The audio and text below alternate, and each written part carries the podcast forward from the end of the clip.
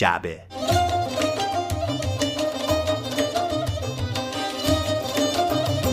خانم ها آقایان سلام. این پادکست شماره دو جعبه است که میشنوید و من منصور زابتیان هستم.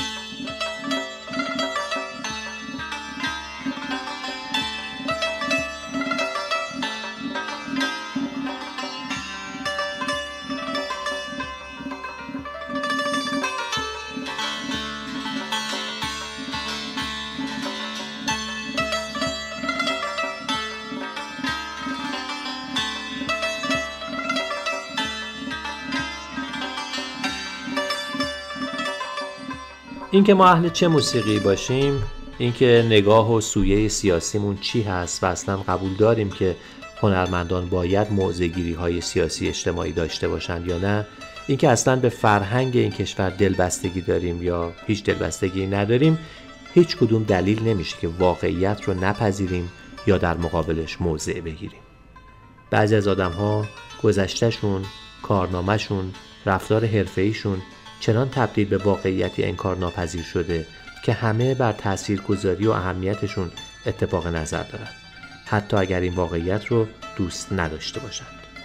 جعبه این بار درباره یکی از این واقعیت های هنر و فرهنگ ایرانه. درباره واقعیتی به اسم محمد رضا شجری.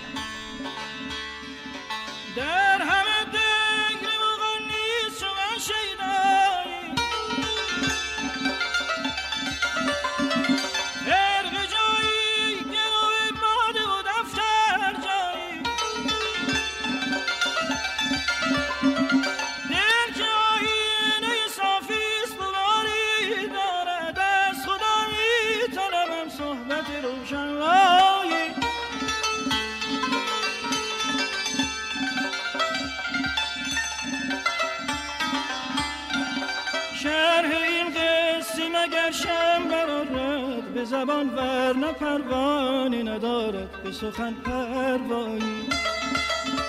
این پادکست قرار نیست مرور زندگی محمد رضا شجریان باشه بلکه یک انتخاب شخصی از ده فراز کاری اون که برای خود من جذاب بوده و شاید دیگران کمتر ازش بدونند و یا نیاز به یادآوری داشته باشه همین. کشتی بادی بیاور که مرا رخ دوست گشت هر گوشه چشم از غم دل دریایی.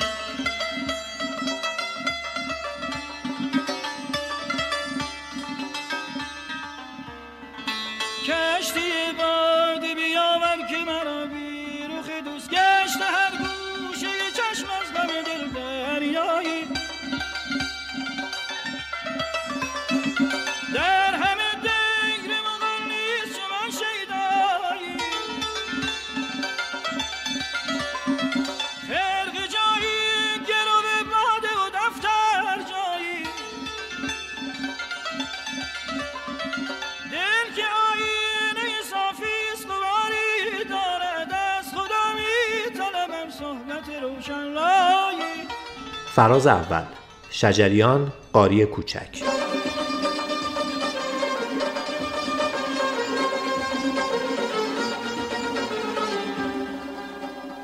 خودش می‌گوید از هر زمان به یاد دارد در جلسات قرآن در مشهد رفت و آمد داشته است در جلسات آدمهایی را می‌دیده که در همان کودکی میفهمیده که صدای خوشی دارند و دلبسته صداهای آنها می شده. هرچند پدر بزرگ و پدر هم خود صاحب صدا بودند. خاطره بشنویم از شجریان درباره همان سالها. پدرم شبهای ماه رمزون می آمد مناجات می‌کرد. من بچه بودم. هنوز مدرسه نمی رفتم شب ماه رمزون مناجات می‌کرد. بعد من یه شب پدرم که مناجات می‌کرد انقدر دگرگون شده بودم گریه می‌کردم. مادرم بعد گفت تو چته؟ هیچ گفتم هیچ گفت چته؟ دست اینجا تب بری سر می‌کنه گفتم نه هیچی. هی شد که هی عقدم بیشتر باشه گریه می‌کردم. بعد گفت چته؟ گفتم که بابا داره می‌خونه مگه می‌کنه گفت که چه غلط ها بگی بخواه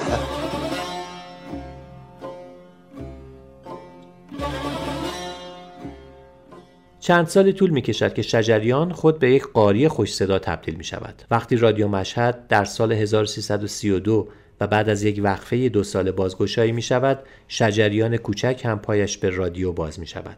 البته با اجازه پدر و به عنوان یک قاری نوجوان.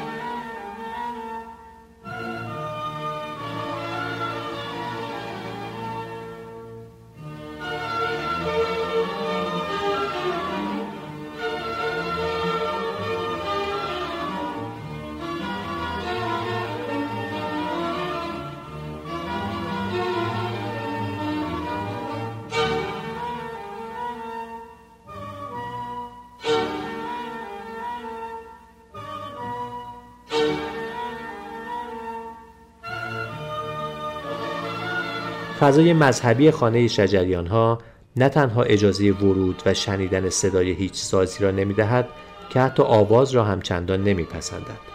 از همین روز که وقتی شجریان 26 ساله در نیمه دهه چهل به تهران مهاجرت می کند تا در فضای موسیقی پایتخت فعالیت کند نام خودش را سیاوش بیتکانی می‌گذارد تا راز او از پرده بیرون نیفتد و پدر چیزی از این ماجرا نفهمد اما سرانجام پدر از راز او آگاه می شود و صدای آوازش را شریف می داند و میپسندد.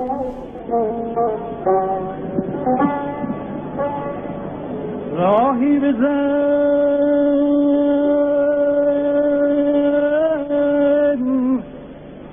که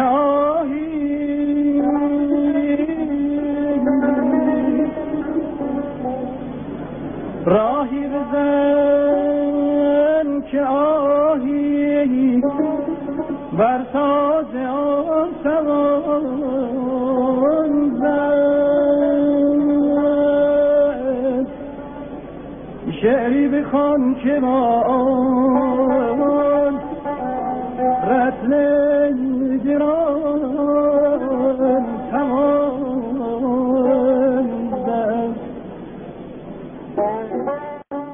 پدر بعدها از او می‌خواهد. در کنار نوارهای آواز و تصنیفی که می‌خواند یک نوار هم از قرائت قرآن خود به بازار دهد. اما او بنا به دلایلی که خود عنوان می‌کند از این کار سرپاز می‌زند. چون بابا آخه در طول سالیان می‌گفتم بابا یه نوار قرآنم بده. من رایت می‌کردم. گفتم آخه مردم میگن این چیه؟ اون چیه اینها؟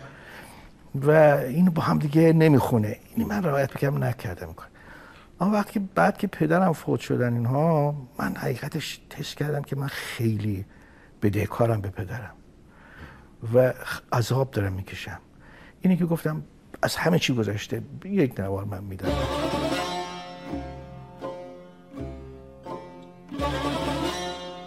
و حاصل می شود دو آلبوم به یاد پدر یک و دو که در آن قرائت هایی از سوره های قصص، انعام، فجر، فتح و نمل را می توان شنید. بسم الله الرحمن الرحيم. ولا تحاضون على طعام المسكين وتأكلون التراث أكلا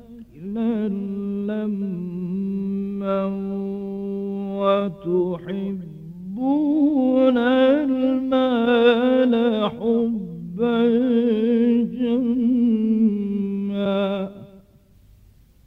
كلا إذا دكت الأرض دكا دكا وجاء ربك والملك صفا. صدق الله العلي العظيم. یکی دیگر از فعالیت های مذهبی و البته چالش برانگیز شجریان خواندن ربنایی بود که ماههای رمضان ایران بدون آن چیزی کم دارد.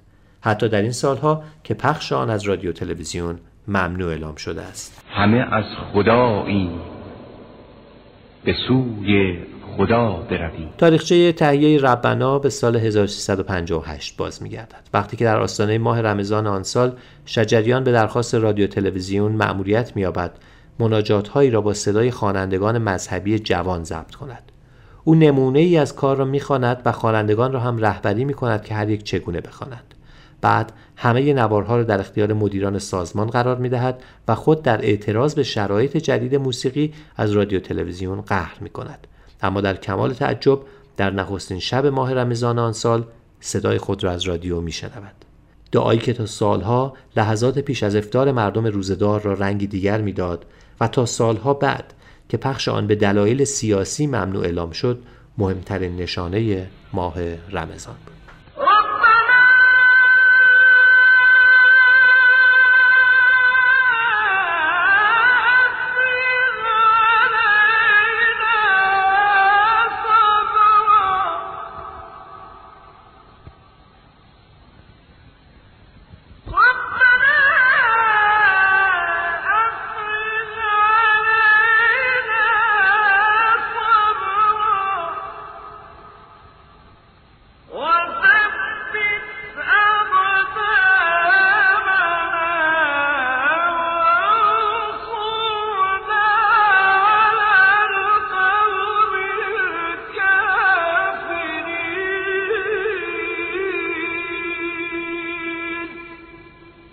فراز دوم شجریان گلها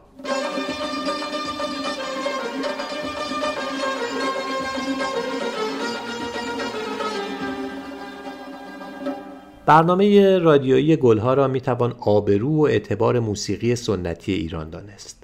گلها نخستین بار در سال 1335 با نام گلهای جاویدان و به همت داوود پیرنیا در رادیو ایران تولید شد و چندی نگذشت که برنامه های گلهای رنگارنگ یک شاخ گل، گلهای صحرایی و برگ سبز نیز به آن اضافه شد.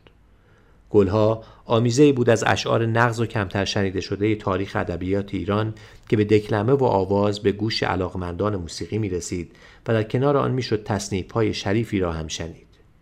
پیرنیا برای گلها جمعی از برگزیده ترین استادان موسیقی را گرد هم آورد. ابوالحسن سبا، علی تجویدی، احمد عبادی، مرتزا محجوبی، عبدالله جهانپناه، لطف الله مجد، رضا ورزنده، حسین تهرانی، جلیل شهناز، علی اسقر بهاری، امیر ناصر افتتاح، حسن کسایی، پرویز یاحقی، جواد معروفی، فرهنگ شریف و بسیاری دیگر. ده سال پس از پخش نخستین برنامه گلها حالا در سال 1345 پیرنیا جوان تازه از شهرستان آمده ای را ملاقات می کند که او را به تحسین وامی دارد. ماجرای این دیدار را از زبان شجریان بشنویم. هم هم توی شورا امتحان دادم هم هم که رفتم پیش مرحوم پیرنیا. پیش مرحوم پیرنیا رفتم. دوست داشتم به نام آقای حسین محبی. ایشون از اپراتورهای قدیم رادیو بود. وای می‌گفت من می‌برم پیش پیرنیا. تابستون بود. تابستون 45 من آورد پیش آورد در رادیو و اینا و به یکی از دوستان گفت بیا با شجریان ساز بزن. ازش نمی آمدن گفتن اینا که از شهرستانی خارج می‌خونن و فلان اینا. خلاصه یکشون اومد سیروس حدادی که فلوت می‌زد اومد و من فلوت زد شگاه زد شگاه زد و منم خوندم و رفتیم. نوار و حسین موری برداشت رفت پیش آقای پیرنیا. بعد پیرنیا یه اتاق کوچیکی داشت به نام همون استودیو گلها بود. مشغول کار بود. عینک هم زده بود مشغول کار بود. داشت. ما آمدیم تو واسطادیم اونجا تا اجازه بده که بشینیم یا نه. بعد یه نیم دقیقه گفت که ها حسین چی چیه؟ چیکار داری؟ آقای محبی می‌گفت حسین. حسین چیه؟ چیکار داری؟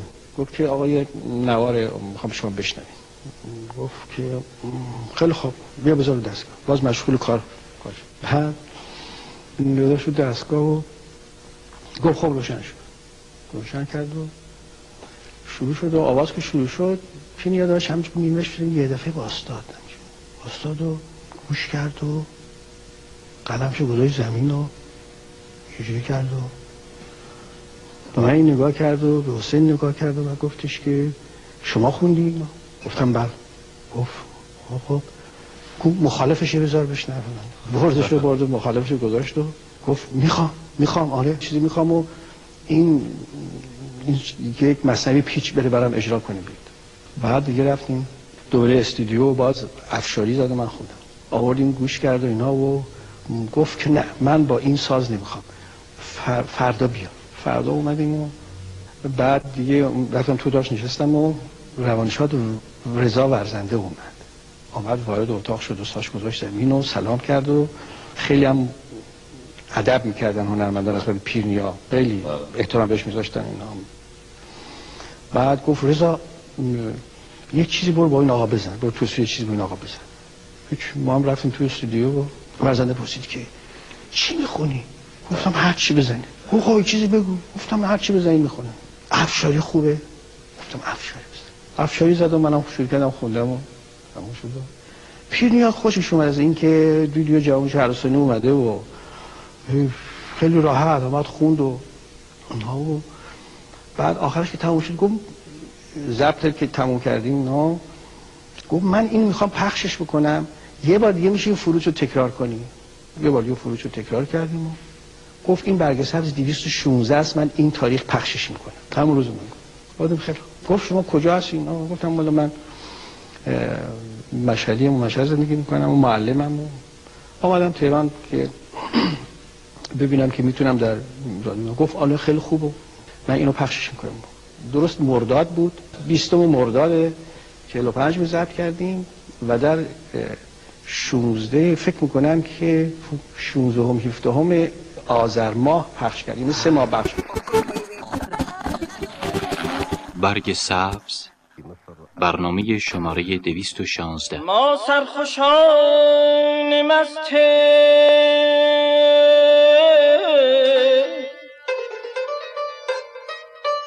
دل از دست داده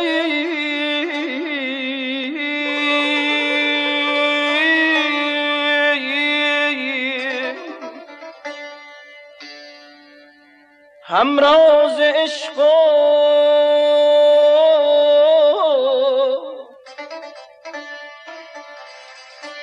هم نفس جام باده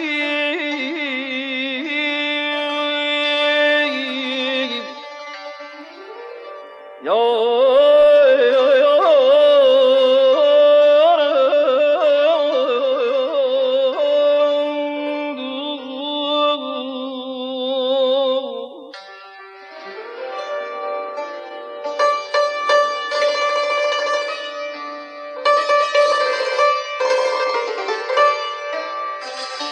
کمی نمیگذرد که زنده یاد پیرنیا در سال 1346 با رادیو ایران اختلاف پیدا کرده و از کار خود کناره گیری می کند. گلها چند سالی کمکار می شود تا اینکه در اوایل دهه 50 امیر هوشنگ ابتهاج سایه شاعر پرآوازه مسئولیت بخش موسیقی رادیو ایران و سرپرستی گلها را بر عهده می‌گیرد و گلها تا سال 1357 و واگذاری رادیو به انقلابیون به یکی از محبوب ترین برنامه های رادیویی تبدیل می گردد. سهم محمد رضا شجریان از مجموعه برنامه گلها 97 برنامه است. گلهای تازه برنامه شماره 147 با همکاری هنرمندان سیاوش محمد رضا لطفی. شعر ترانه از طبیب اصفهانی. آهنگ از محمد رضا لطفی. تنظیم برای ارکستر از جواد معروفی. غم غم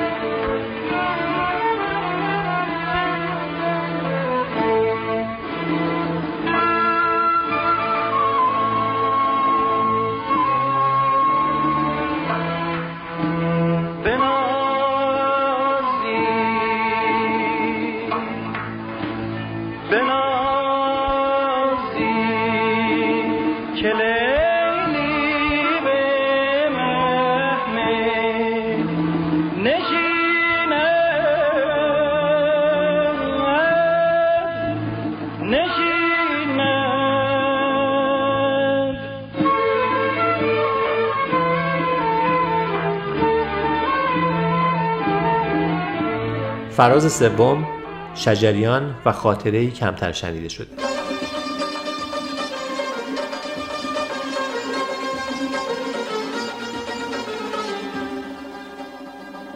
تا از اسم امیر هوشنگ ابتهاج فاصله نگرفته ایم می‌خواهم خاطره ای از او را در اینجا بیاورم که مستقیما با نام شجریان پیوند خورده است.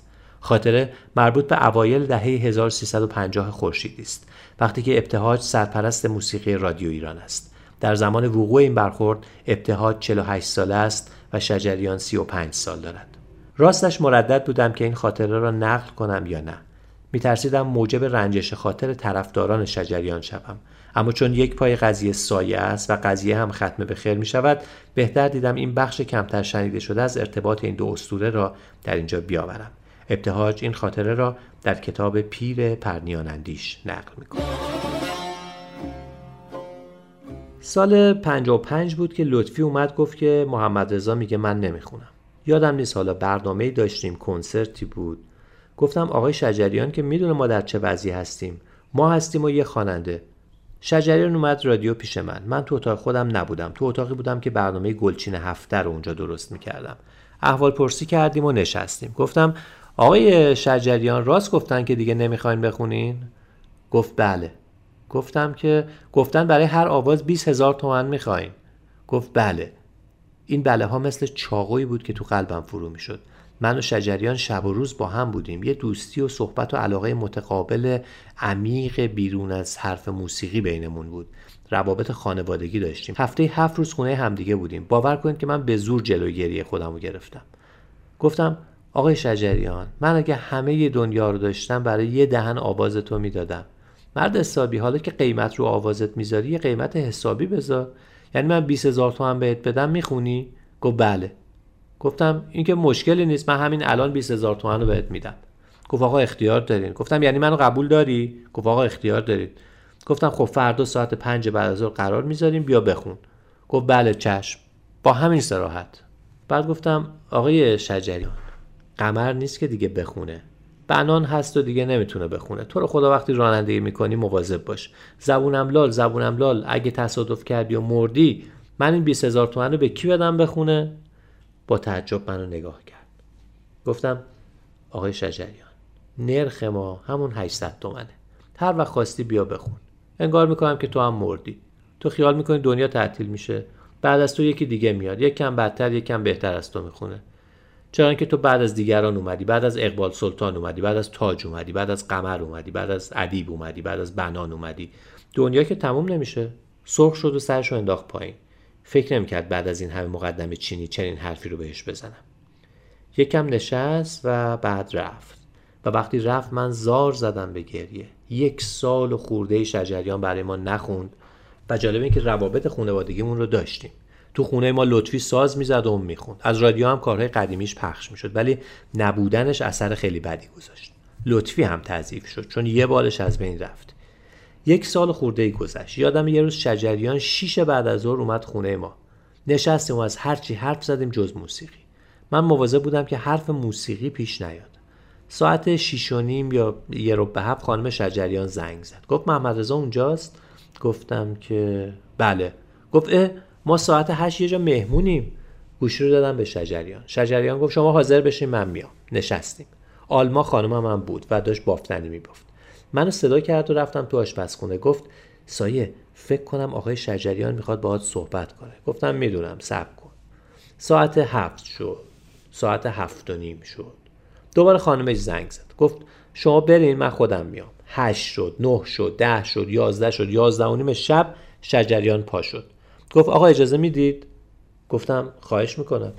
راه افتاد به طرف در. به در که رسید دستشو گذاشت به دستگیره در و وایستاد شجریان خیلی آدم سربلند و با غروریه. بعد با یه صدایی که از ته چاه در بیاد بریده بریده گفت آقا اومده بودم که عرض بکنم که نمی‌تونست بگه سختش بود. عرض بکنم که هر وقت بفرمایید نذاشتم جملش تموم شه نذاشتم بشکنه. خب من شجریان رو خیلی دوست داشتم. هنوزم خیلی دوستش دارم. یه شجریان مچاله شده که به درد من نمی‌خورد. اصلا آدمیزاد مچاله شده به درد هیچ کس نمی‌خوره. بغلش کردم و گفتم آقای شجریان چی داری میگی؟ اگه تو یه برنامه لازم بشه که تو حتما بخونی من به تو میگم آقای شجریان من از شما استدعا می‌کنم که بیای و بخونی. تو که حرف من رو زمین نمی‌زنی که. گل از گلش باز شد. دوباره بغلش کردم و بوسیدمش و رفت. تلفن کردم به لطفی که فردا برو سراغ شجریان. گفت نه آقا و فلان گفتم برو. یه چیزی می‌دونم که بهت میگم. هیچ توضیحی هم ندادم. حالا من فردا هی راه میرم و نگرانم که آیا لطفی رفته پیش شجریان یا نه. زنگ می‌زنم خونه لطفی جواب نمیده. ساعت هشت شب لطفی زنگ زد به من. گفتم آقای لطفی کجایی؟ گفت آقا شما خودت منو خونه شجریان فرستادی. هشت صبح رفتم پیش محمد رضا تمرین کردیم و کار کردیم. از هشت صبح تا هشت شب. لطفی و شجریان خیلی دلداده هم بودن. حقیقتا کار هنری می‌کردن. بذارین شیوه کار رو بهتون بگم. لطفی می‌گفت برنامه رو از اینجا شروع کنیم این مسیر رو طی کنیم. شجریان پیشنهاد داد که اینجا فلان گوشه رو می‌خونم. لطفی یا قبول می‌کرد یا می‌گفت نه محمد رضا این گوشه به کار صدمه می‌زنه. تو فلان آواز رو می‌خونی ساز فلان کار رو می‌کنه. فلان تصنیف رو می‌خونی و فلان و فلان و اینطوری اینجا تموم می‌کنی. بعد لطفی می‌گفت آقا شعراش رو شما فکرش رو بکنید دیگه. تمام برنامه رو مثل یک واحد هنری روش فکر می‌کردیم. مثلا همین کنسرت دانشگاه ملی چاووش شیش سپیده. شجریان به من گفت آقا دو تا دو بیتی به من بدین که من می‌خوام تو گوشه نیریز بخونم. من دستم نمی‌رفت چون دیدم که بیتایی از غزل رو می‌خونه بعد یه تصنیف می‌خونه بعد آواز می‌خونه. دو تا دو بیتی درسته که چهار بیته ولی دو تا واحد مجزاست. بنابراین کار هی تیکه تیکه میشه. دو شب مونده به کنسرت در تالار رودکی یک برنامه بود. ما رفتیم اونجا و موقع برگشتن پیاده اومدم خونه. شجریان گفت من نیم ساعت میام خونهتون که اون دو بیتی رو بگیرم. من وارد خونه شدم و رفتم بالا تو اتاقم و این شعر یادگار خونه صرف رو ماشین کردم. پنج بیته یعنی بیشتر از دو تا دو بیتیه ولی یک واحده. ساختم و ماشین کردم. شجریان اومد و کاغذ رو دادم به دستش. چهرش باز شد و گفت خیلی خوب آقا پس من برم تمرین کنم. و بعد اون آواز عجیب و غریب بی رو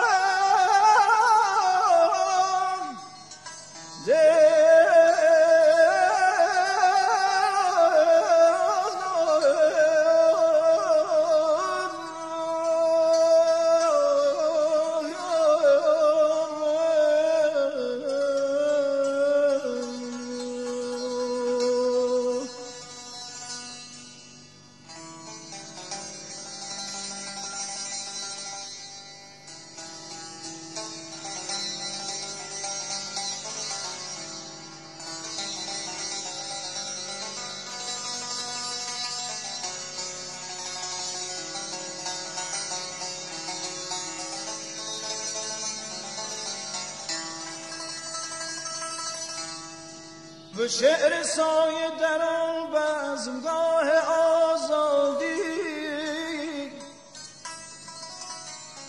طرب کنید به شعر سایه در آن بزمگاه آزادی. طرب کنید که پرنوش باز جام شما.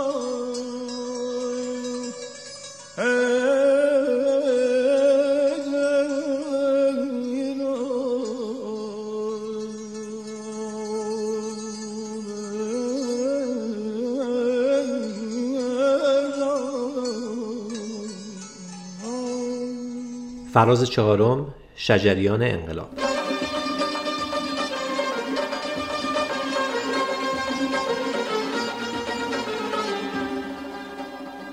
جانهایی که روزهای پرشور انقلاب را در سال 1357 تجربه کردند جانهایی که در حال و هوای فرهنگ در آن روزها مطالعه داشتند نام گروه چاووش را شنیدند. گروه چاووش برآمده از فعالیت جمعی از صاحب نامان عرصه موسیقی سنتی در سالهای پیش از انقلاب بود.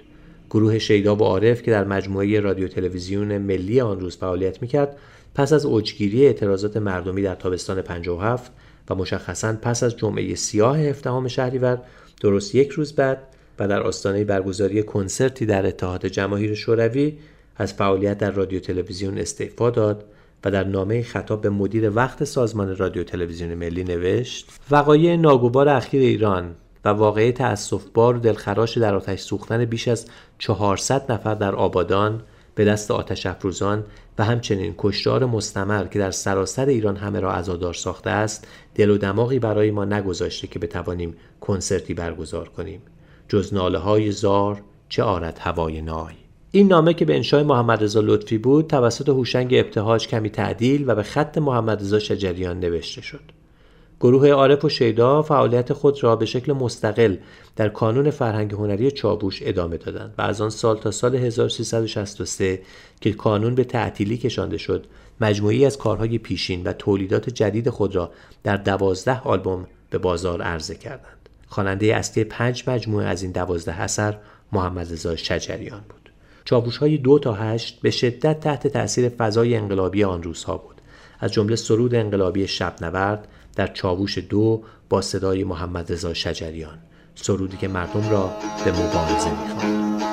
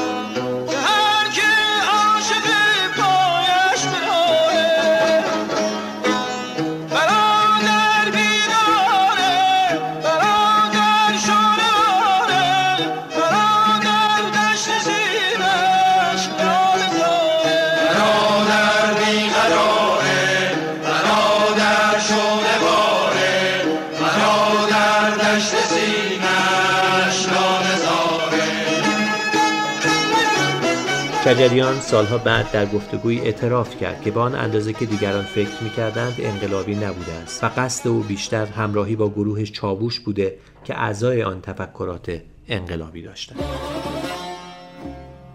حقیقتش اون موقع من خیلی انقلابی نبودم. چرا؟ برای که یک چیزایی می‌دیدم توی سیاسیون و احزاب گوناگون که دوست داشتم. ولی دور برم همه کسانی بودن که اینجور چیزای سیاسی داشتن و چپی افکار چپی و اینا منم اصلا و ابدا دوست نداشتم این تفکرات. ولی مجبور می شدم تو این بچه ها هر کی بود دور بر من همه حرف سیاست بودن درسته که من از خیلی چیزای حکومت راضی نبودم. اما این وضع اینجوری که نمی‌دونستم کجا دارن میره اینا رو من حقیقتش خیلی بهش امیدوار نبودم.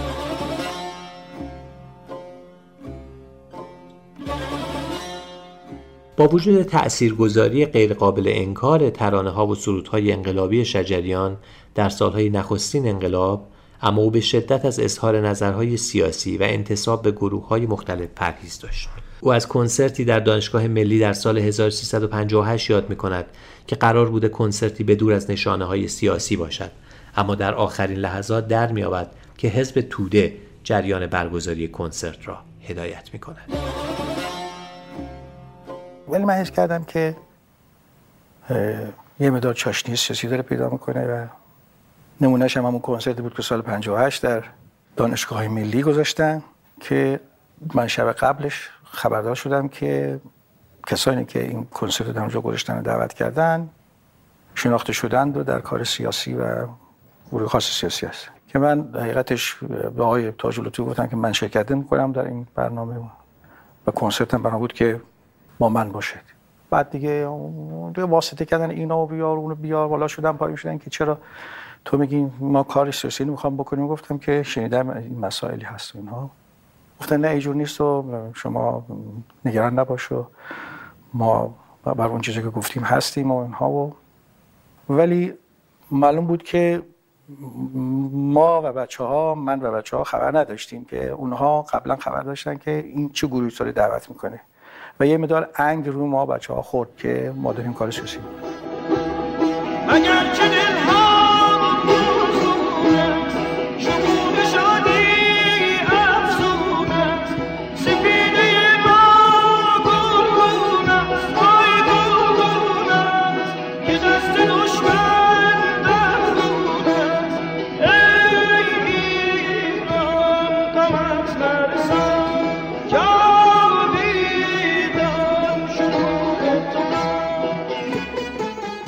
با شروع جنگ در سال 1359 اعضای گروه چابوش که محمد رضا لطفی و حسین علیزاده تصمیم گیرندگان اصلی آن هستند تصمیم می‌گیرند با همراهی شجریان به جبهه ها بروند و برای رزمندگان سرودهای انگیزشی انقلابی اجرا کنند.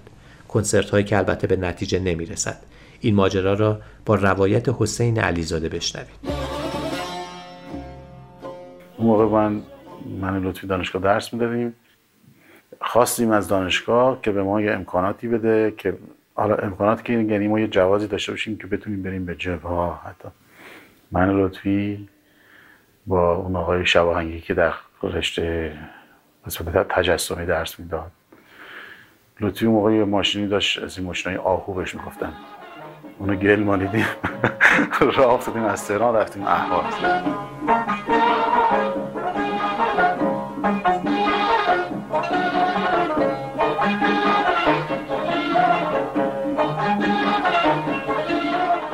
همه اون توافق کرده بودیم. شجریان هم با ما توافق کرده بود که بریم اونجا برای سربازا کنسرت اجرا کنیم. در واقع در آخر سر چیز کردن کارشکنی کردن.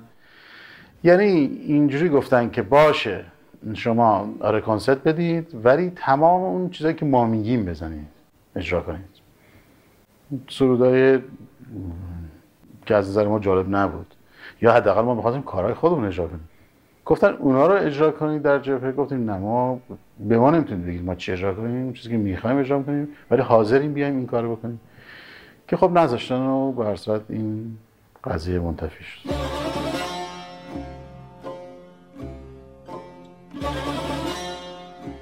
اظهار نظر علیزاده از مصاحبه در فیلم چاووش از درآمد تا فرود انتخاب شده بود. فیلمی که هانا کامکار و آرش رئیسیان آن را ساختند. هانا کامکار درباره حضور شجریان در گروه چاووش چنین می‌گوید. من به عنوان یکی از فرزندان کانون چاوش بسیار بسیار خوشحالم که در کنار لالایی های مادرم صدای پدرم گوشم آشنا شد به صدای دلانگیز محمد رضا شجریان. افتخار می‌کنم به این مسئله. و باور دارم که استاد محمد رضا شجریان ورق مهمی رو در زندگی هنری و موسیقی خودشون زدند با وصلشون به کانون چاوش خوندن در قطعات تکرار نشدنی محمد رضا لطفی و بیگمان استادی بسیاری از خوانندگان جوان اون دوره که در کانون چاوش شاگردیشون رو می‌کردن. به شخصه بسیار زیاد دوست دارم. قطعاتی که ایشون خوندن چه در گروه شیدا چه در گروه عارف با محوریت کانون چاوش.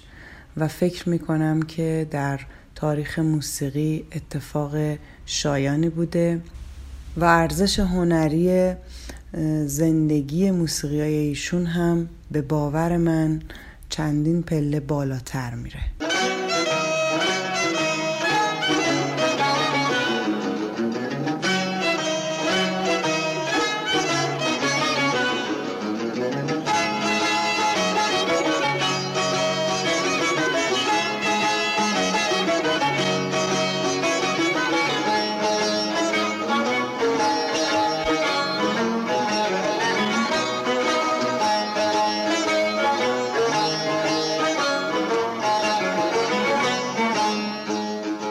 فراز پنجم استاد و بیداد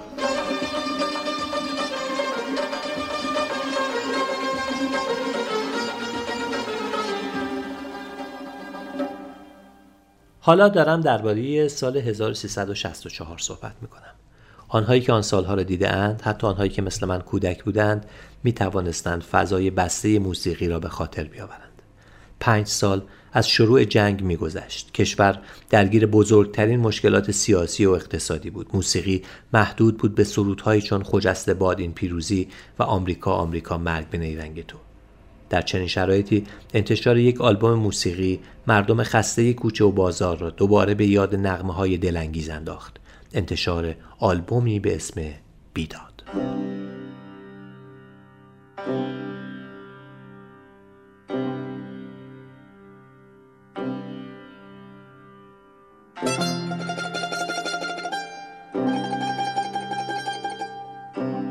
با انتشار آلبوم بیداد که بهتر است از آن به عنوان یک اتفاق نام ببریم بسیاری از اهل موسیقی دوباره بر سر شوق آمدند و بیداد به یکی از پرفروشترین آلبوم های موسیقی سنتی ایران تا به امروز تبدیل شد.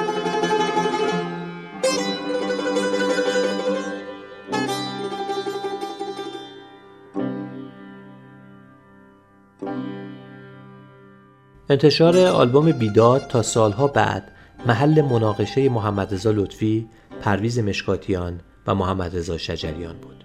لطفی اثر را جزو میراث چابوش منحل شده می‌دانست اما مشکاتیان و شجریان خود را صاحب اثر دانسته و از لطفی تنها به عنوان نوازنده در آلبوم نام می بردند.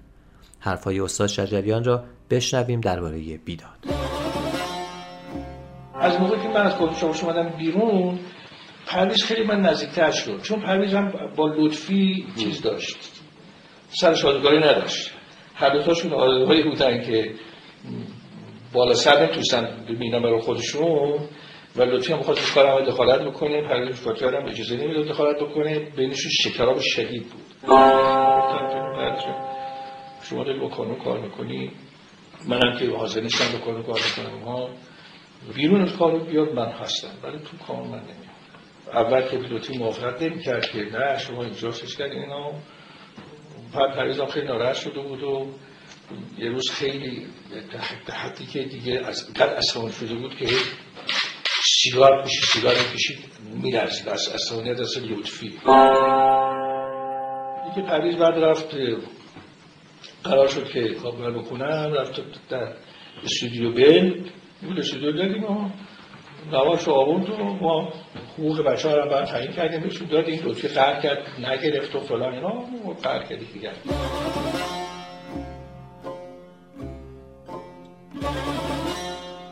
اما لطفی هم روایت خود را داشت. او در مصاحبه ای که در بولتن داخلی آموزشگاهش منتشر شد چنین گفت. شاید دوستان ندانند که کارهای چاووش را این جانب میکس می‌کردم. بیداد پرویز مشکاتیان را نیز این جانب میکس کردم که ضبط عالی آن به وسیله ایرج حقیقی صورت گرفت که بسیار ارزنده است. من در استودیو بل فایلی داشتم که متعلق به ایرج حقیقی بود که آرشیو ایشان محسوب می‌شد.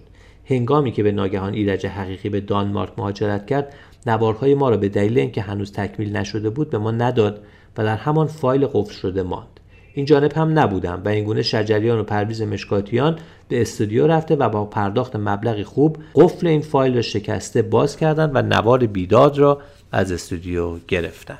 کلیه مخارج تمرین و ضبط بیداد را مرکز هنری چاووش پرداخت کرده بود و این اثر متعلق به چاووش بود تا از آن بهره وری کند. اما جالب اینجاست که نام مرا در انتهای گروه نوشتند که نوازندگی کردم. خواهر من به من زنگ زد و گفت آقای شجریان و پرویز مشکاتیان برای شما چکی به مبلغ سی هزار تومان نوشتن. چه کنم؟ من هم به خواهرم گفتم که نامه کوتاه به این دو دوست بنویسد و چک را به عنوان هدیه تولد فرزند اول مشکاتیان که تازه به دنیا آمده بود به پدر بزرگش شجریان بدهند. او نیز این کار را کرد. اگرچه این موضوع و حد که حرمت به من من را ناراحت کرد اما من بر این باور بودم که شرایط خاصی در ایران حاکم است و اشکالی ندارد.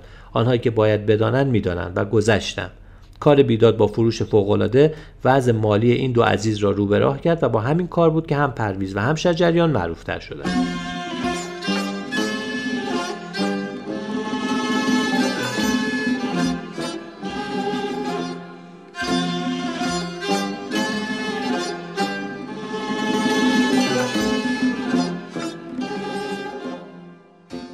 آنچه در اینجا و پس از سالها مهم است جنبه های هنری آلبوم بیداد است که بسیاری آن را بهترین آلبوم مشکاتیان و البته شجریان می‌دانند غزل روز وصل دوستداران یاد که انتخاب مشکاتیان بود و غزل یاریان در کس نمی‌بینیم یاران را چه شد که توسط شجریان انتخاب شد نگاه معترض به شرایط آن روز و به انجام نرسیدن وعده های دیروز.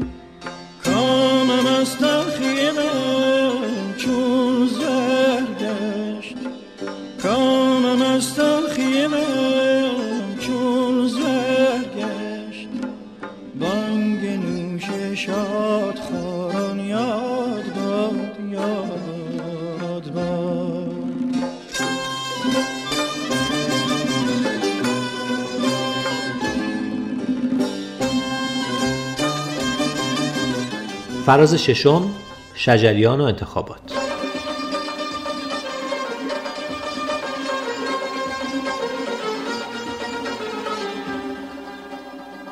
در ایران در انتخابات چهل میلیون نفر خودشون بازیگر اصلی و تعیین کننده اصلی بودن. حالا چهار تا خط و خاشاک این گوشه ها یک کاری می‌کنن سال 1388 و انتخاباتی که پس از اعلام نتایج چهره خیابانها را تا مدتی عوض کرد. در این شرایط شجریان که معمولا خود را از اظهار نظرهای سیاسی کنار نگه می داشت ناگاه به اظهار نظر علیه سویه پیروز انتخابات پرداخت و تصاویر او در راهپیمایی ها و در حالی که سرش را از پنجره ماشین بیرون آورده بود و رو به دوربین تلفن های مردم شعار سیاسی می‌داد دست به دست گشت. گفتگوهای بعدی او با رسانه های خارج از ایران و حرفهایش به اعتراض و خشم به جدایی او از جریان حاکم دامن زد. پخش صدایش از رادیو تلویزیون ممنوع شد و برگزاری کنسرت هایش در ایران لغو گردید. چهار سال بعد وقتی در کارزار انتخاباتی سال 1392 فیلم های انتخاباتی نامزدهای ریاست جمهوری از سیمای جمهوری اسلامی پخش شد مردم پس از سالها صدای شجریان را از رسانه ملی شنیدند. در فیلم تبلیغاتی حسن روحانی وقتی او سوار اتومبیلی می شود که قرار است او را به یک گشت شبانه در شهر ببرد صدای شجریان در پس زمینه تصویر شنیده می شود انگار که در حال پخش از دستگاه پخش اتومبیل است. در انتهای این بخش روحانی از علاقش به صدای شجریان می گوید شب شب شب شب. شماست شما کجایی؟ کجا رفتی تو؟ اصلا صدا که ندارم؟ من دوست دارم صدای شجریان رو. دوست دارم صدای شجریان رو. دوست هم گوش می‌کنم هم, هم دوست دارم.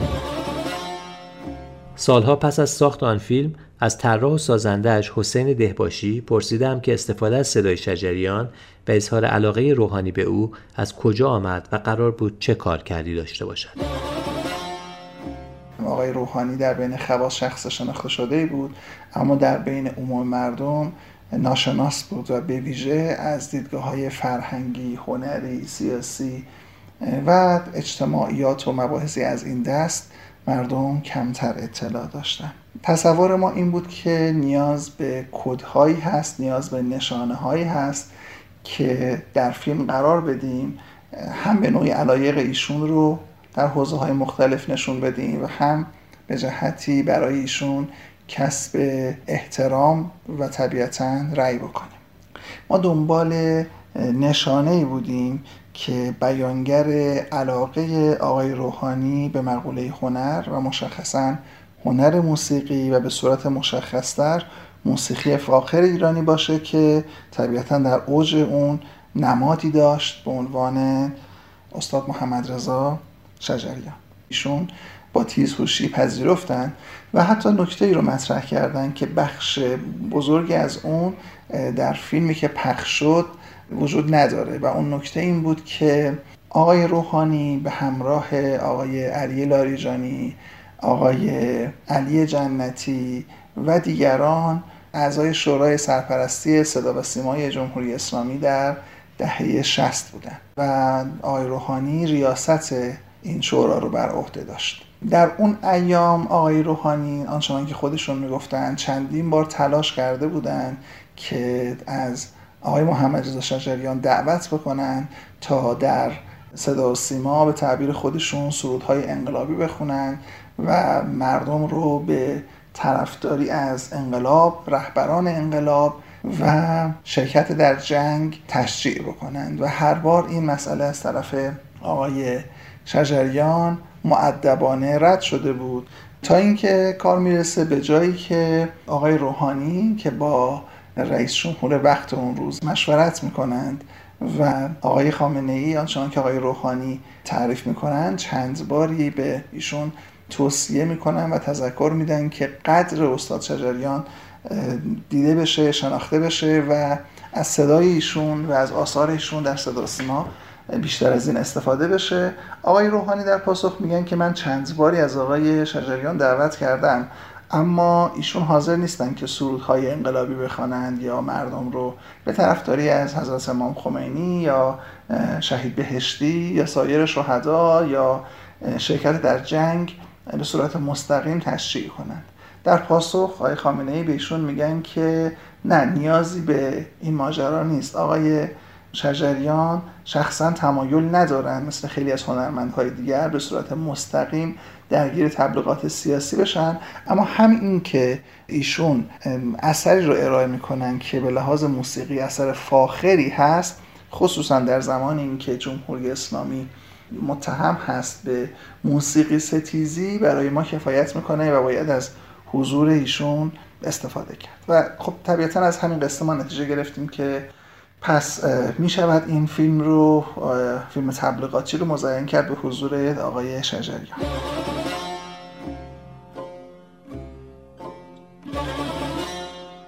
روحانی یک بار دیگر هم در مناظره های انتخاباتی سال 96 به عدم پخش ربنای شجریان از صدا و سیما اعتراض کرد. با این حال هیچ اقدام عملی در سالهای ریاست جمهوری او برای رفع ممنوعیت کنسرت های شجریان انجام نشد. نکته ای که حسین دهباشی به آن چنین اشاره می‌کنه. این که بعدها چه شد که وقتی آقای روحانی به ریاست جمهوری رسید این بیمهری تداوم پیدا کرد و نه فقط در صدا سیما که حتی در وزارت ارشادی که در دوره ایشون وجود داشت قصه پرقصه است که شاید مفصلش رو زمان دیگری مطرح کرد به حال سخنگوی وزارت ارشاد در دوره ریاست جمهوری آقای روحانی مکرر اعلام کردند که اگر استاد شجریان ماگل بر برگزاری کنسرت یا اجرای برنامه باشند نیاز به عذرخواهی رسمی از نظام دارند تا شاید مورد عفو قرار بگیرند و خب این ادبیات آن چیزی نبود که ما در اون مستند در نسبت علاقه بین آقای روحانی و استاد شجریان ترسیم کرده بودیم. دو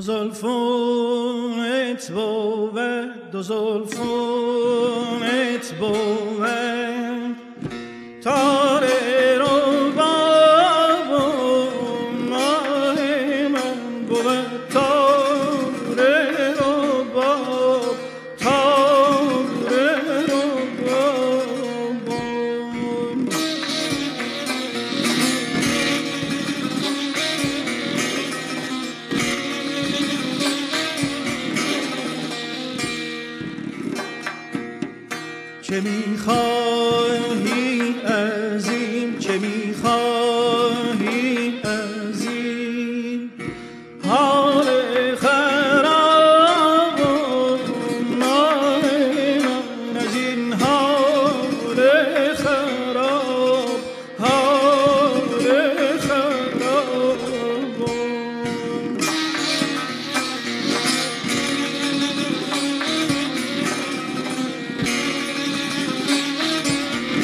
فراز هفتم ملاقات با آقای شجریان.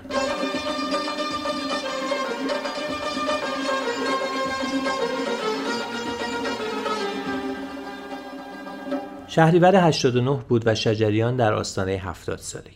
در مجله‌ای که مشغول به کار بودم تصمیم گرفتم گفتگویی با شجریان داشته باشم. یک سال از سال پرتب و 88 گذشته بود. شجریان اظهار نظرهای سیاسی مختلفی کرده بود و تقریبا ممنوع کار بود. قرار شد گفتگو انجام شود.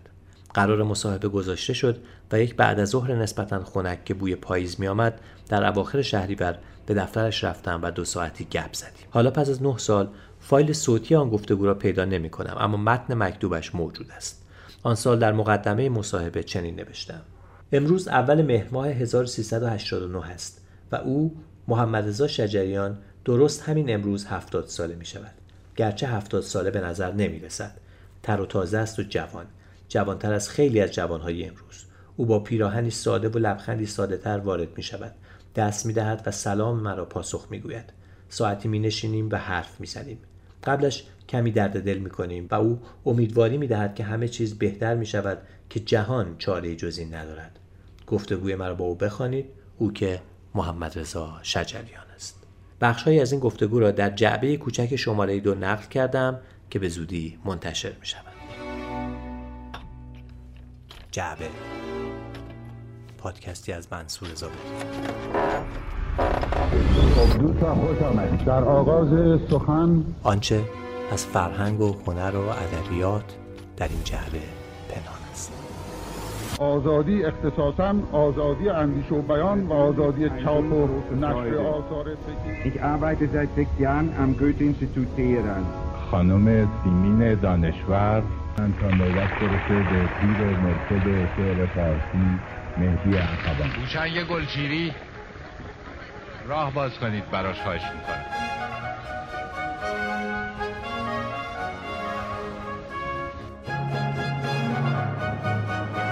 جعبه.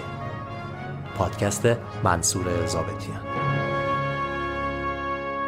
فراز هشتم گلهای رنگارنگ برنامه شماره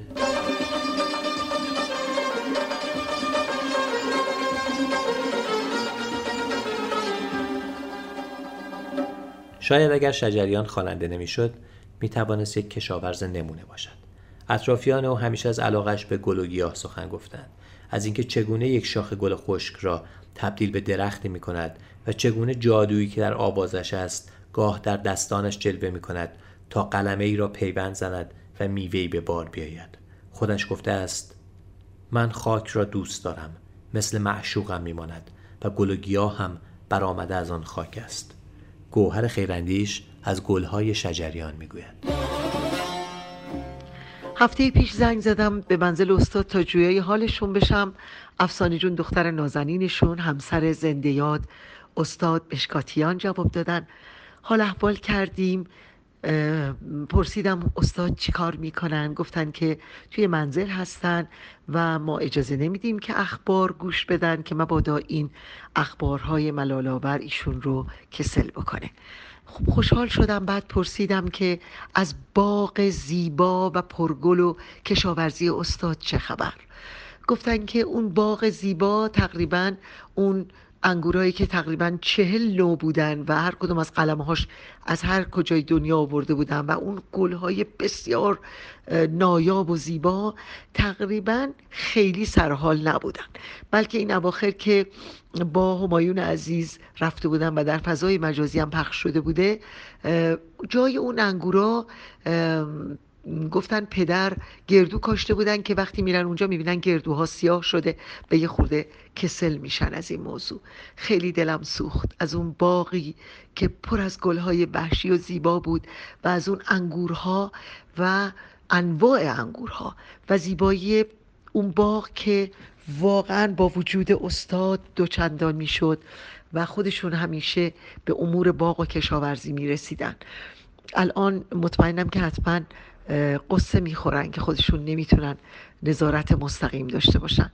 آبا جان نوشون گفتن که هستن کسانی که به باغ سر می‌زنن ولی خب مثل پدر که نمیشه رسیدگی های پدر جور دیگه ای بوده امیدوارم که هرچه زودتر بهبودی حاصل بشه سایشون رو سر خانواده هنر مستدام باشه و میلادشون مبارک.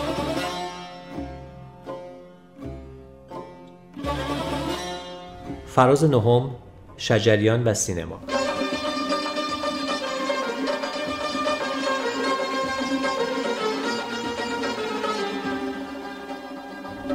رد پای شجریان را در سه فیلم سینمایی می‌توان جستجو کرد. نخستین بار علی حاتمی در دلشدگان به او پیشنهاد کار داد. موضوع فیلم سفر یک گروه نوازنده و خواننده ایرانی در دوران قاجار به فرنگ است برای پر کردن چند صفحه موسیقی. ماجرایی که در آن خواننده گروه که نقش آن را امین تاروخ جوان بازی می‌کرد دلباخته شاهزاده خانم ترکی می شود که لیلا حاتمی در نخستین تجربه بازیگری حرفه‌ای خود آن را جان می‌داد. دلشدگان که به تعبیری مهمترین اثر سینمایی ایران درباره موسیقی است طبیعتا نیاز به یک موسیقی ویژه داشت که ساخت آن به حسین علیزاده واگذار می شود حاتمی در آخرین فیلم پیش از انقلاب خود نیز از یکی از تصنیف های علیزاده با صدای پریسا در فیلم سوت دلان استفاده کرده بود. علیزاده برای اجرای آواز و تصانیف خوانندگان جوانی را پیشنهاد می دهد اما اصرار علی حاتمی بر استفاده از محمد رضا شجریان. نکته اصلی که هم علیزاده و هم شجریان بر آن پافشاری داشتند لب نزدن بازیگر فیلم روی صدای خواننده بود. سنتی که از فیلم فارسی آمده بود و بیننده را یاد صدای ایرج و تصویر فردین میانداخت. شعر تصدیف های دلشدگان را خود علی حاتمی سروده بود اما به اصرار شجریان اشعار در اختیار فریدون مشیری قرار گرفت تا به لحاظ تکنیک شعر بررسی شود. حاصل تصانیفی شد در حال و هوای موسیقی دوران قاجار که همچنان از بهترین کارهای شجریان به شمار می‌رود. ما دل شدگان خسرو شیرین پرایی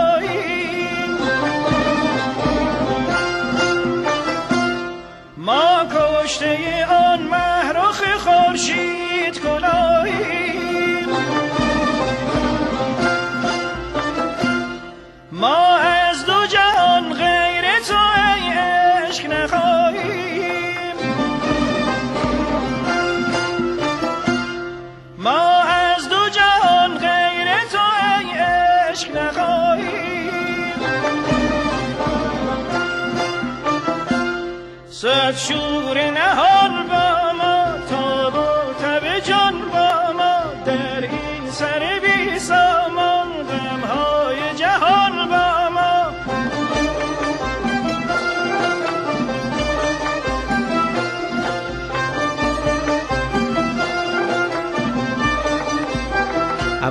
آوازهای این فیلم را شجریان بر اساس اشعار سعدی و حافظ خواند. او آواز را نه در استودیو که در کوههای اطراف تهران ضبط کرد و صدای ضبط شده را در اختیار علیزاده قرار داد تا روی آن بنوازد. یارم به یک نام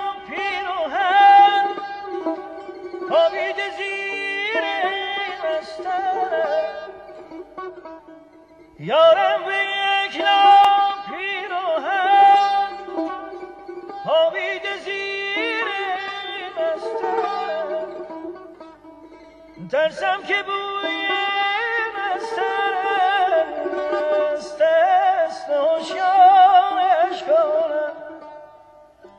ترسم که بوی بسترم دست دست هوشیارش کنم. نام شجریان در تیتراژ دو فیلم سینمایی دیگر هم دیده می شود. زمستان است از رفیع پیتز و ابجد از ابوالفضل جلیلی. در فیلم زمستان است کارگردان تصاویر سرد و سرمازده فیلم را با صدای شجریان که شعر معروف اخوان سادس را می‌خواند ترکیب می کند. اما فیلم دوم قصه پسری در خانواده مذهبی است که حس و حال او با ترانه ها و آوازهای مختلف شجریان روایت می شود. فیلمی که هیچگاه اجازه پخش در ایران پیدا نکرد. ابوالفضل جلیلی درباره استفادهش از صدای شجریان چنین می‌گوید.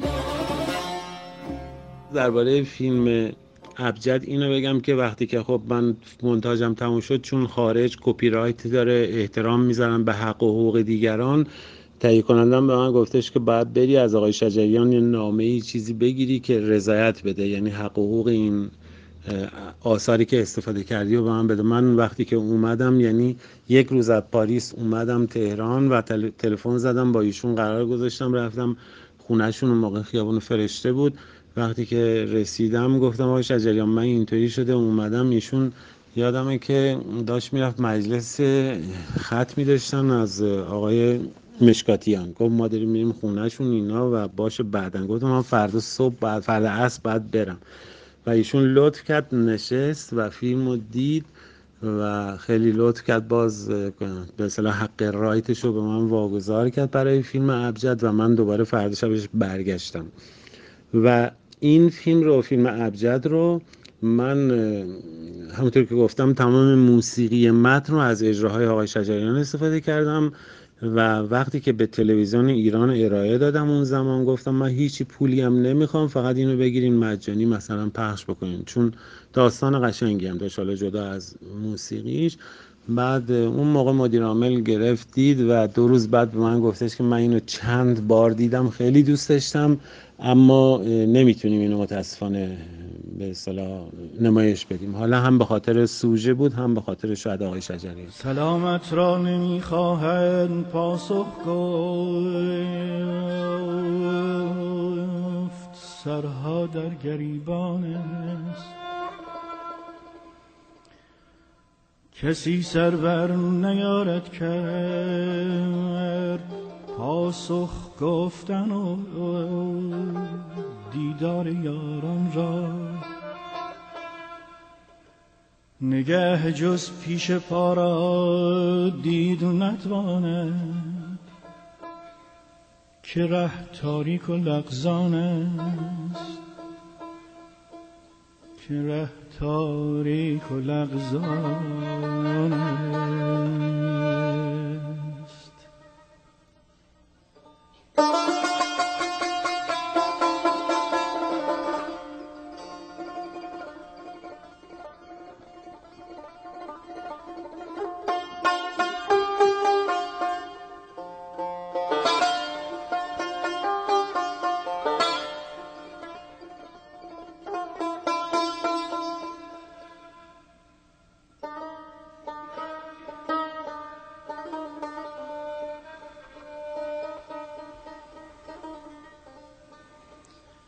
وگر دست محبت سوی کس یازی به اکراه آورد دست از بغل بیرون که سرما سخت سوزان است.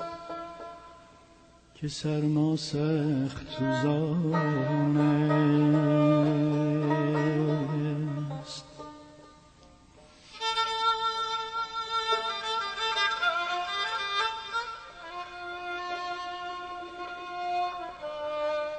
فراز دهم شب سکوت کویر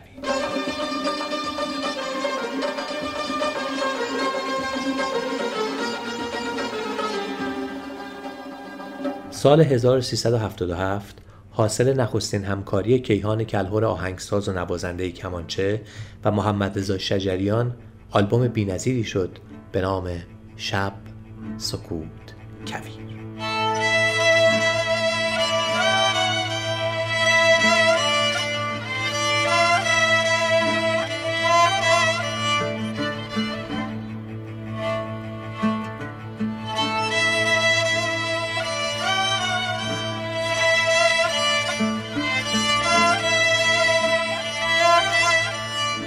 آلبوم که به سرعت به پرفروشترین آلبوم دوران خود تبدیل شد در آواز دشتی بود و بیشتر ترانه های آن بر اساس موسیقی مقامی شمال خراسان نوشته شده بود.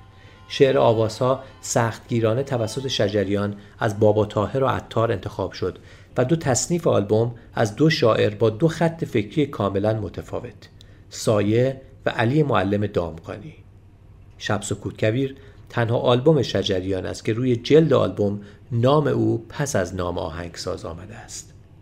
یکی از ویژگی های قابل ستایش آلبوم میکس حرفه‌ای آن است که در کانادا توسط رامین زمانی صورت گرفت. آهنگسازی که همیشه نامش را در کنار خوانندگان پاپ لس آنجلسی شنیده ایم. کلهور درباره همکاری خودش رامین زمانی و شجریان در مصاحبه می‌گوید رامین زمانی از دوستان قدیمی من است و در همان دورانی که من در اتاوا در رشته آهنگسازی تحصیل می‌کردم در مونترال در رشته صدا برداری تحصیل می‌کرد و گیتار کلاسیک هم می‌زد. بعد از ضبط موسیقی شب سکوت کویر در ایران من به کانادا برگشتم. در آن زمان رامین در ونکوور زندگی می‌کرد و استودیو کوچکی برای خودش ساخته بود. پنج سال از پایان ضبط موسیقی شب سکوت کویر در ایران میگذشت و من واقعا هیچ خبری نداشتم که تصمیم آقای شجریان درباره ضبط این کار چیست. گاهی که با هم تماس داشتیم ایشان تاکید می‌کردند که به این کار فکر می‌کنند و به زودی برای ضبط با من هماهنگ می‌کنند بعد هم می‌گفتم شما راحت باشید هیچ عجله ای نیست می‌خواستم ایشان در زمانی که راحت هستند کار را انجام بدهند در 1376 آقای شجریان به کانادا آمده بودند و مدتی در آنجا زندگی می‌کردند. در آن زمان من در نیویورک زندگی می‌کردم. آقای شجریان به من زنگ زدن که پشو بیای این کار رو تمومش کنیم. باورم نمی‌شد و به ایشان گفتم آقای شجریان مطمئنین که این دفعه می‌خواید این کار رو تموم کنین؟ ایشان هم گفتند دیگه باید تمومش کنیم. منم لجم گرفته. به رامین زنگ زدم که آقای شجریان در ونکوور هستند و من هم دارم میایم آنجا که آوازها و تصنیفهای کار را آنجا ضبط و نهایتا میکس کنیم.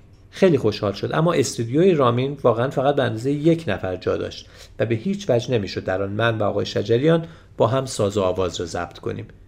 رامین استودیوی دیگری را برای این کار هماهنگ کرد. به مدیر آن استودیو هم گفته بود بهترین خواننده ایران برای ضبط به استودیو شما میآید.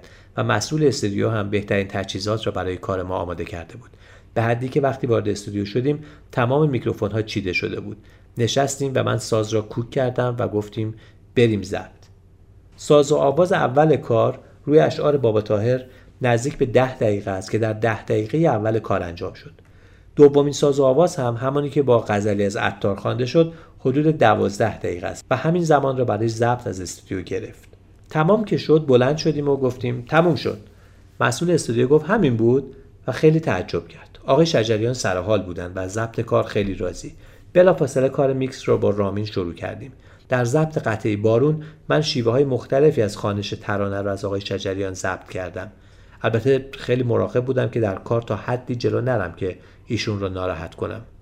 با این مطالبی که از آقای شجریان ضبط کرده بودم میکس رو آغاز کردم و پیشنهاد میکس رو به رامین دادم. بعد از اینکه میکس تموم شد به آقای شجریان گفتم من با آوازی که دیروز خوندین یک کاری کردم. گفتن بذار گوش کنیم ببینیم چیکار کردی. که خوشبختانه ایشون هم خوششون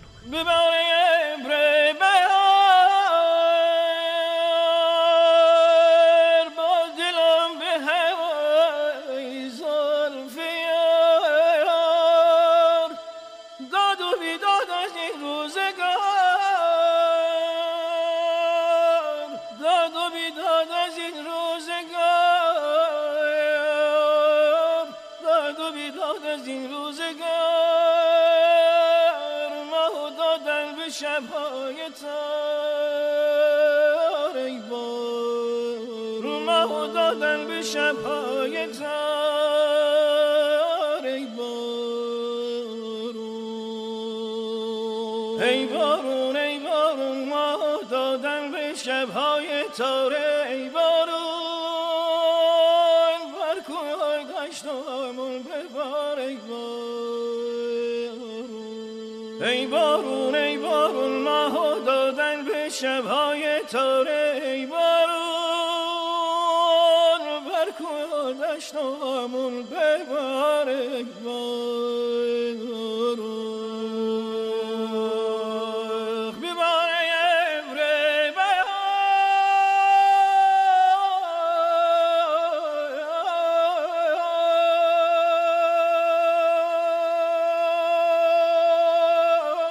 بسیاری از ایرانیان در سراسر جهان از نغمه های شب سکوت کبیر خاطره ای دارند که سالها آن را به دوش می‌کشند.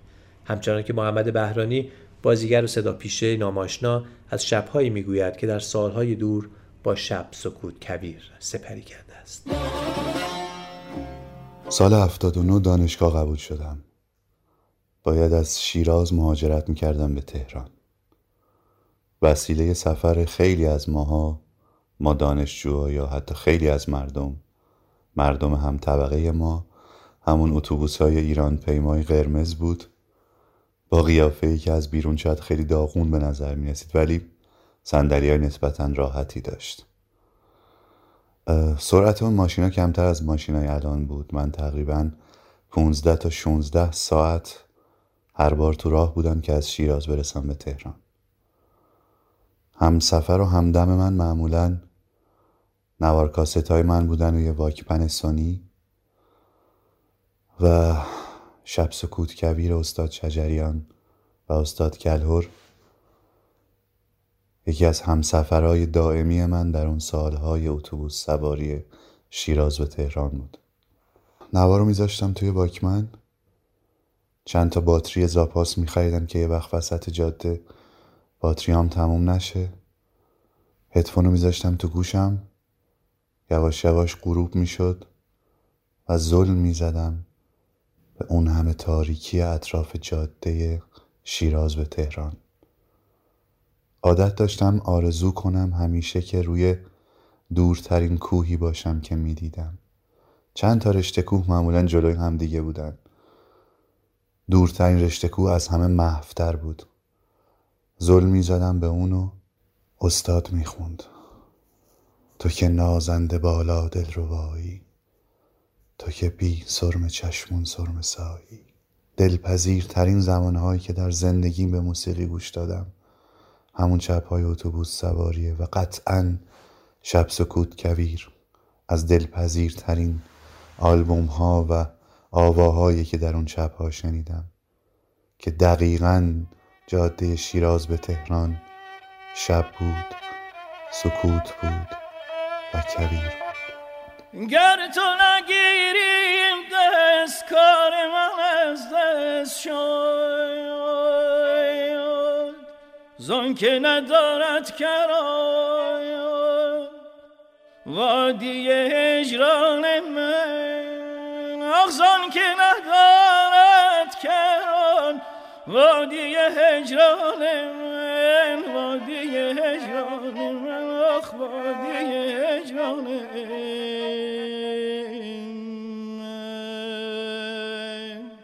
به پایان دومین پادکست جعبه رسیدیم که عنوان دهگانه آقای آواز رو به دوش می‌کشید. این یک زندگی نامه درباره محمد رضا شجریان نبود.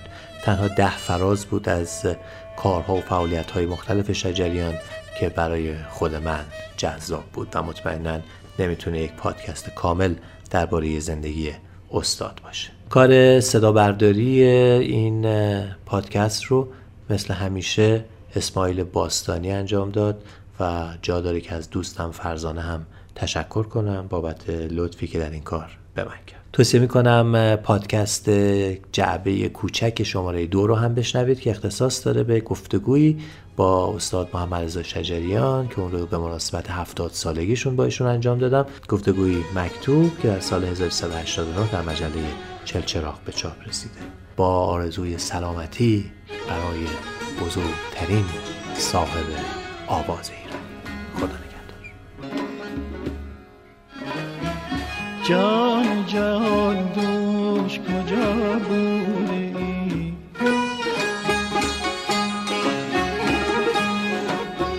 جان جان دوش کجا بوده می غلطم در دل ما بوده ای؟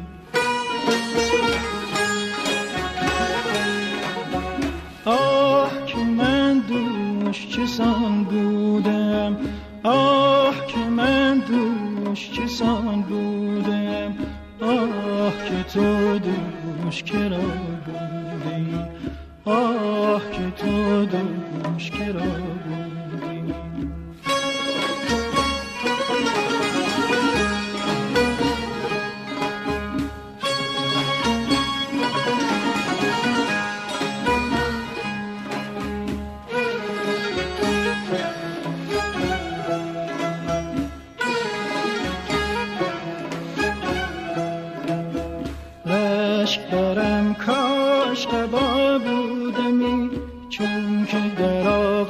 آغوش قبا